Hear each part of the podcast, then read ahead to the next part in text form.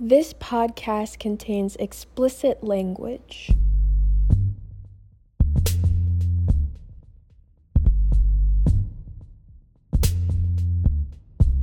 I really wasn't seeing bodies that look like mine on my feed. So, a few weeks ago, I posted a picture on Instagram of me just in my underwear. I'm wearing these pink Calvin Klein underwear that I just gotten, and I love them. They're so comfy. 10 out of 10 would recommend. Um, and I am fairly exposed. My hair is kind of messy because I had was just about to go to bed. I had just done my nightly skincare routine, which I'm kind of obsessed with skincare, which is pretty exhaustive. um, yeah, I'm really proud of the picture, and I think it shows off everything I wanted it to. It shows off my stomach, it shows off my chest hair, it shows off what a different body might look like. And if we were a more accepting society of all body types, maybe a Calvin Klein ad you may see.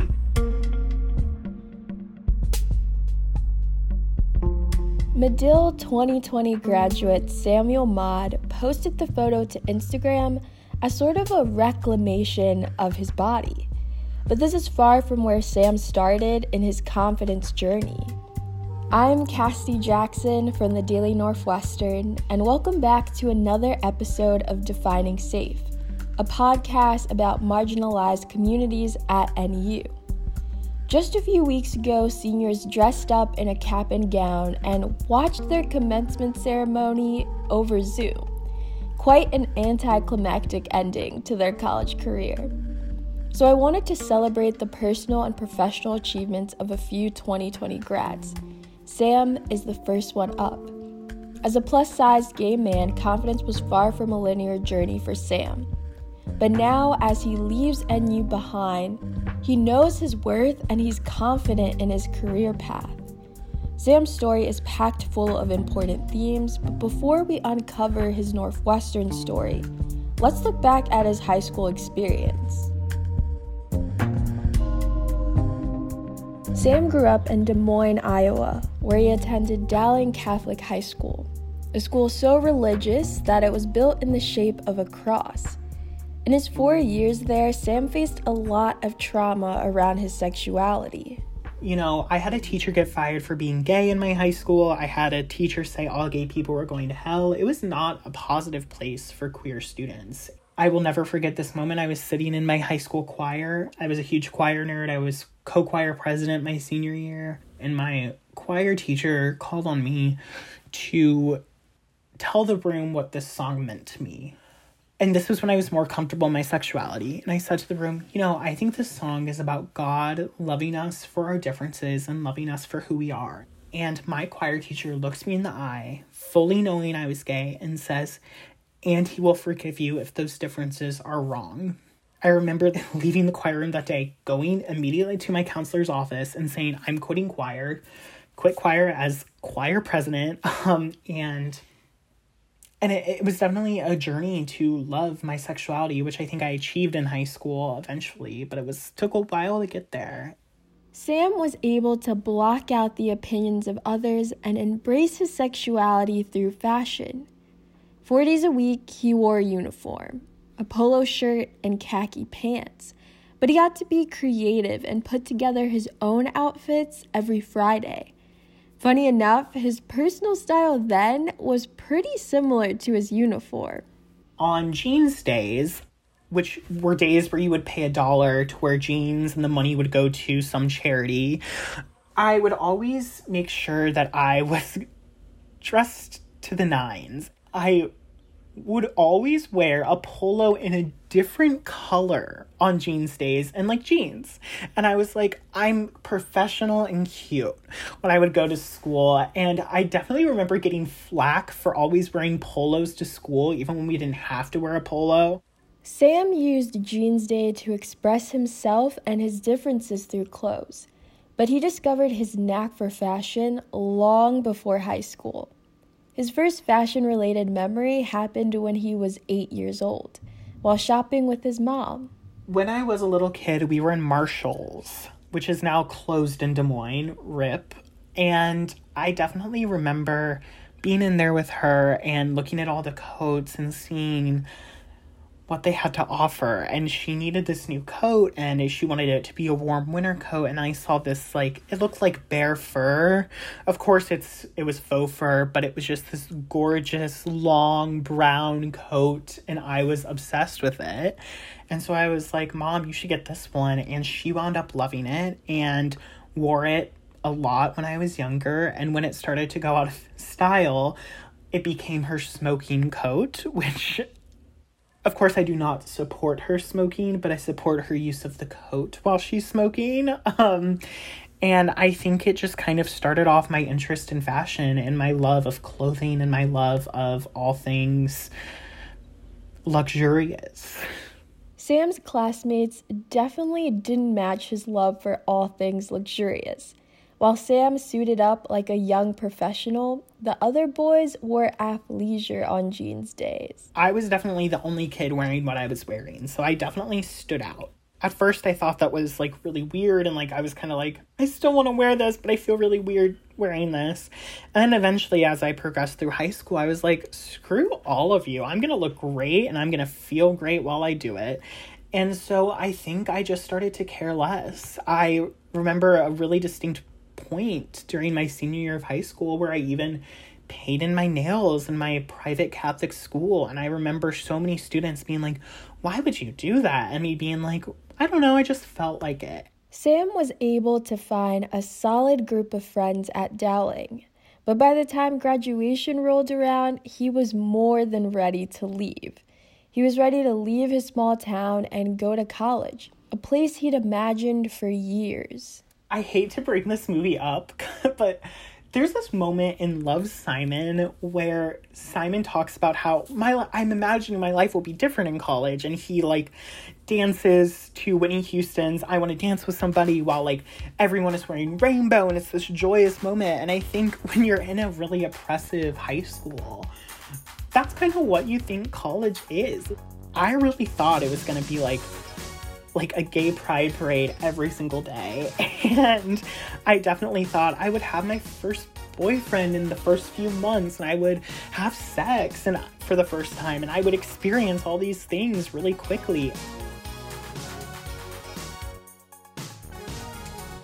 Come to find out that's not exactly how it works out and college isn't what you hope exactly hope it would be in high school let me tell you, Northwestern was so much better than my high school in terms of sexuality, like literally light years ahead.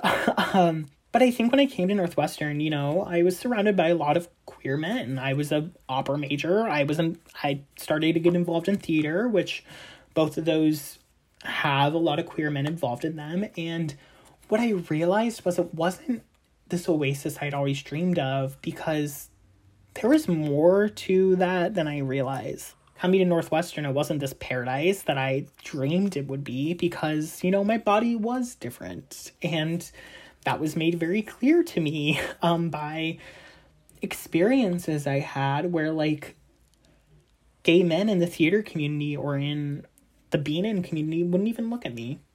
Immediately, I was like their, like, GBF, which when I say being the GBF of a gay man is offensive, I mean that. Like like we talk about how negative the GBF stereotype is, but what I've found is for a lot of gay men, I would become this GBF that they would never even look at romantically. They would never look at me romantically. They would never look at me sexually. Would come to me to talk about their hookup issues, all while I had a crush on them.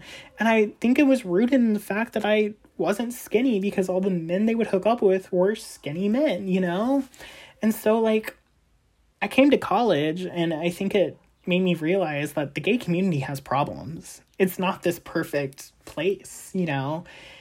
And I thought in high school that the gay community in college would be a perfect place. And immediately I was proven wrong. Sam was already insecure about his body before coming to Northwestern. His experiences in NU's theater community only exasperated those feelings. And I guess your struggles with how you viewed your body was it mostly things you had internalized from like societal standards or was it like you also had people in your life that kind of made you feel unconfident with your body? In the media, it's constantly pushing this very skinny or muscular narrative. I think also you there are small microaggressions that I don't think people realize with body. Like for instance, someone saying, "Oh my gosh, your shoulders are so broad." I remember that comment my in 7th grade and I got really hurt by it. Granted it was someone just pointing out a bodily feature I had, but I kind of felt like it was coded for fat. I've also received so much negativity on dating apps on like Grindr and Tinder. People having things in their bios that are like fit men only or things like that that are just so negative and so unfortunate, you know? Someone I was seeing one time said to me, I didn't find you attractive until we started seeing each other. Like, that's messed up. And so I think like a lot of things really contributed to this really negative image. All of these comments piled up and informed his insecurities. Out of all of the comments, one is seared into Sam's memory. Yeah, I think the moment that is most salient in my mind is when my mom's friend made her comment. I remember being in the driveway of her friends and me just sitting there and both of them like talking and stuff, and then her friend turning to me and just going, You would be really hot if you just started working out. And me just sitting there thinking, Oh, I have to start working out then. I have to start eating better. I have to not go to Taco Bell anymore, which is like my one true love. Um, I have to like change my bodily habits. And I think it seriously caused significant body dysmorphia for me and it really affected my body. And I remember going home that day and just feeling so down on myself and looking in the mirror and being really unhappy with what I saw. Those few instances really clouded my opinion of attractiveness and really made me even buy into those societal standards, which threw me into a really big depression and really affected my mental health and my sanity. I started to get angry when people who hadn't worked out started working out and started to change their body because I was like, I should be doing that, but I wasn't because I didn't have as much interest and I just would wallow in my pain and in my misery.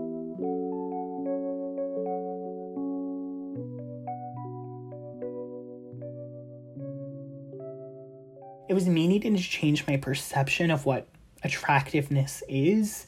And I think across the United States and across the world, everyone needs to work on changing what their perception of attractiveness is because what is attractive has been so constructed by society and has been so constructed by people in power, by white men. You know, when I was a freshman in, in college, the men I thought were attractive were like the very skinny or fit men. I didn't find people who had my body type that attractive. And when I started to really question my views of attractiveness, I started to realize, holy hell, I'm completely like not even looking at these other men who are hot as who are very hot.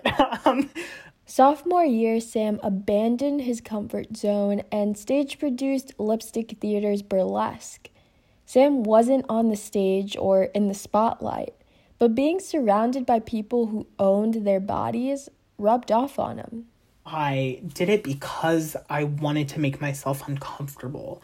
And I knew being surrounded by people who were being very sex positive would make me uncomfortable because I'd grown up like I said, in a Catholic school where sex was constantly shamed and put down. I signed on to stage manage, and even though I wasn't performing, I left that production in that year with so much confidence in my body. One of the performers was a man who was about my size and he had a solo and everyone loved it every night and to see people cheering and applauding someone's expression of their sexuality when they aren't stick skinny was like a light bulb moment in my head. Like, people find this man attractive. I should be confident in my body. And then my junior year, when I produced the show, I finally was comfortable, I felt like expressing my sexuality and who I was. And I think that culminated with me wearing more revealing clothing during the shows. Like I have a lace shirt I wore to a show and you could see my skin and you could see my chest hair and you could see my tummy and I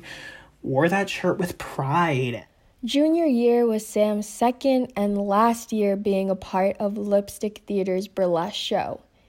He produced it, and the final night of performances was an emotional moment and somewhat of an awakening as Sam realized how far he'd come in his self love journey. In the final performance of the night, my good friend did the last number and was dancing to Don't Stop Me Now. And every show, she would run into the audience and give me a high five. In that final show, when she gave me that high five, I was standing there in my sheer shirt and I realized how much I had grown and how much I had changed as a human being.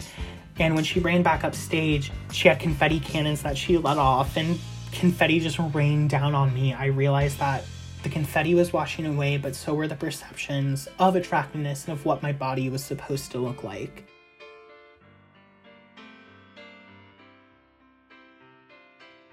That allowed me to express my sexuality so much more. I started to wear sheer in my everyday life. I started to be more comfortable with people seeing my body. Like for so long, I wouldn't even go into a pool because I was uncomfortable taking my shirt off. And swimming is one of my favorite activities. And finally, I was able to go into a pool again and feel confident. Burlesque fully changed who I was as a human being and really pushed me in every single direction to challenge biases I had and pushed me in every single direction to grow as a human being, to become a more loving, a more celebratory human being. Sam reclaimed his body and his sexuality partly through burlesque shows, but also through Stitch, a fashion magazine at Northwestern. He joined the publication freshman year and held multiple positions from social media director to eventually editor in chief. Regardless of his job title, Sam pushed back on societal beauty standards through his work. I think a lot of people um, have this perception that Stitch is a white sorority girl publication. When I started out, I think the content was really really, really geared towards that. Like, I will never forget this piece that Stitch published about a Canada Goose jacket and this girl experiencing her Canada Goose for the first time. And I would have never published that piece as editor in chief because I'm just like, why do we need to amplify Canada geese more on campus, you know? And I think it really has changed so much since I've been there. And I definitely think I was trying to change it a lot since I started there. Like, I wrote this piece my freshman year. It was a personal essay of me painting my nails as a guy and what that experience was like. And I think since I was at Stitch, I was trying to push the content and push what we published by pitching pieces I wanted to see myself. Um, and then when I got into more power positions, trying to alter what we put out there. Can you talk more about your time as editor in chief and kind of what your goal was going into that position, what you feel like you accomplished in that time? Totally. So, I was chosen to be editor in chief with my good friend Nina Westcott. Um, so we ran the magazine together for a year, and it definitely was one of the biggest learning experiences I've ever had in my entire life. So, Nina and I wanted to highlight more diverse voices, start talking about things that Stitch hadn't talked about before, like sex. Our winter issue was the sex issue, which was the longest issue Stitch has ever had, and tried to feature as many bo- different body types as we could. And we tried to push our staff to think about content more critically and to create more content than we ever had. Yeah, I honestly loved the sex issue that you guys published. Thank you. Seeing like the vast amount of body types that were included, different races. It was just kind of beautiful for me to see. What kind of reactions did you get from that? I think, like, first, I think something that I also wanted to touch on is to our knowledge, I was the first male editor in chief, and Nina was the first black editor in chief of Stitch. And so I think when you have people in the rooms that have identities that aren't as highlighted in fashion, it changes the content. people notice that with the sex issue. So I had people texting me, which I'd never gotten before in a Stitch issue, like, oh my gosh, I love this issue. Oh my gosh, the shoots for this issue. Um, I also wrote a piece for the issue, which a lot of people talked to me about, um, about my first time having sex, and people really loved it, which was also really heartwarming for me because that was a really personal piece I wrote. I feel like how we really challenged and had a conversation about what sex is. And throughout the issue, we talked about sex as liberation, sex as pain, sex as education, sex as performative. And I think we facilitated a conversation on what sex can be and how it's different. How did it feel sharing that intimate story of your first time having sex? To be honest, I think it was one of the most freeing experiences I've ever had. To me, this was also one of the first times I'd expressed my sex life and my sexuality in a really tangible way with that specific piece. You know, I think I had been so uncomfortable to talk about sex, to talk about my body, because, you know, I am a plus size male. I think for me, publishing this issue and really dedicating my winter quarter to this issue, it was all I thought about. It was all I did. School was like second to me, which, like, I know they always tell you not to do, but whatever. um, it really became this huge expression for me personally. All the shoots I found like expressed something about sex that I personally have always wanted to tell. And it was so heartwarming to see a room of 90 people also want to tell that. The sex issue is the thing I'm probably proudest of leaving Northwestern and something that you bet I'll talk about in job interviews and you bet I'll talk about for years to come.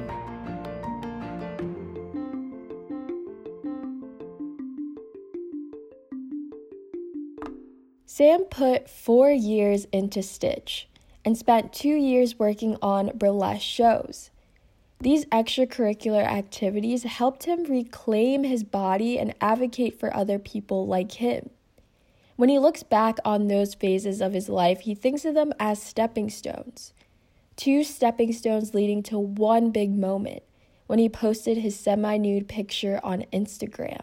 I was so nervous to post that Instagram picture because while I see many shirtless men on my Instagram, on my timeline, I really wasn't seeing bodies that look like mine on my feed. And it was really starting to frustrate me and really starting to bring back emotions I had had my freshman year that I thought I had gotten rid of.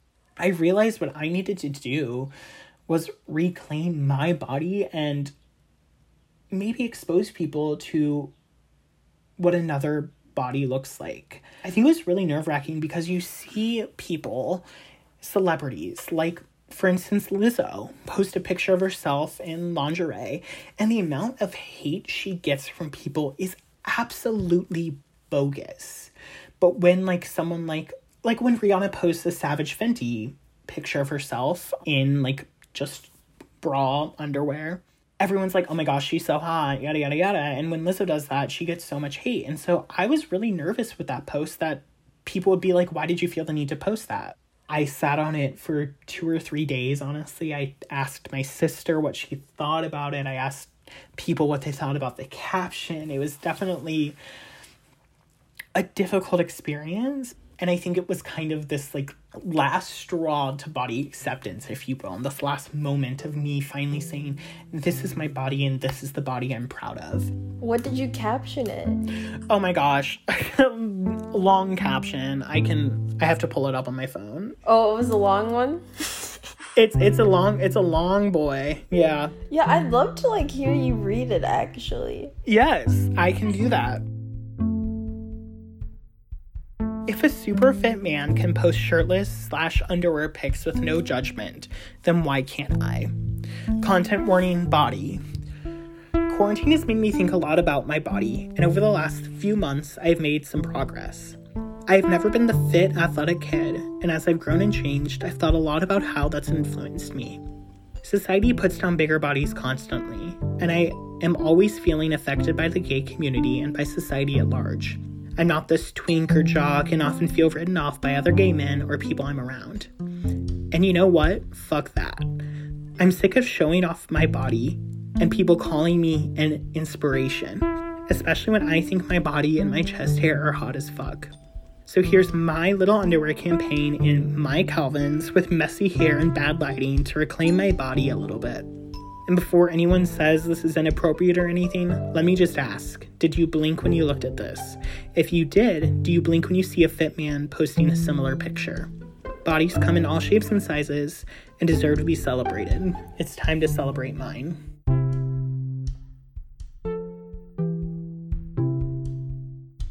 It is also, I believe, let me double check, my most liked picture on my Instagram. It is, which felt good, honestly, because I think it was my most personal Instagram post. Sam recently started a remote fellowship at Advocate Media, managing their social media platforms. But he plans to continue challenging society's beauty standards 20 to 30 years down the line, he hopes to be high up in a fashion publication or working as a publicist at a brand like Givenchy or Alexander McQueen. I wish him the best of luck in his future.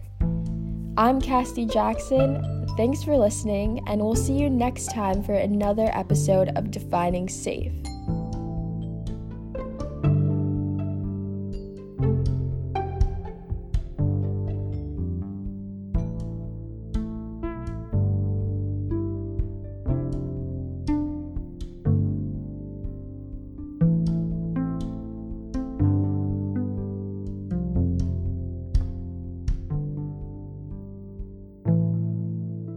I've just enjoyed so much like hearing your story. I've loved it and I really appreciate that you've shared so much with me and just been really like open about your journey. Has that been hard? When I think back to when I was a little kid, the things that helped me were hearing about other people's experiences. So when I was the little gay kid going to the Catholic school, reading about like YouTubers coming out or watching their videos was what helped me. And so when I talk about myself, I like to be really, really honest and really, really transparent about the experiences I've had because maybe they will help someone. I know it's so cliche, but I, I really am an open book. Like, I will give you an honest answer with whatever you ask me about because I think it's what I owe others because so many people were honest with me.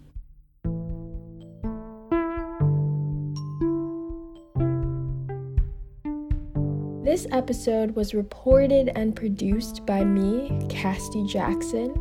The managing editors of The Daily are Sneha Dey and James Pollard, and the summer editor in chief is Emma Edmund.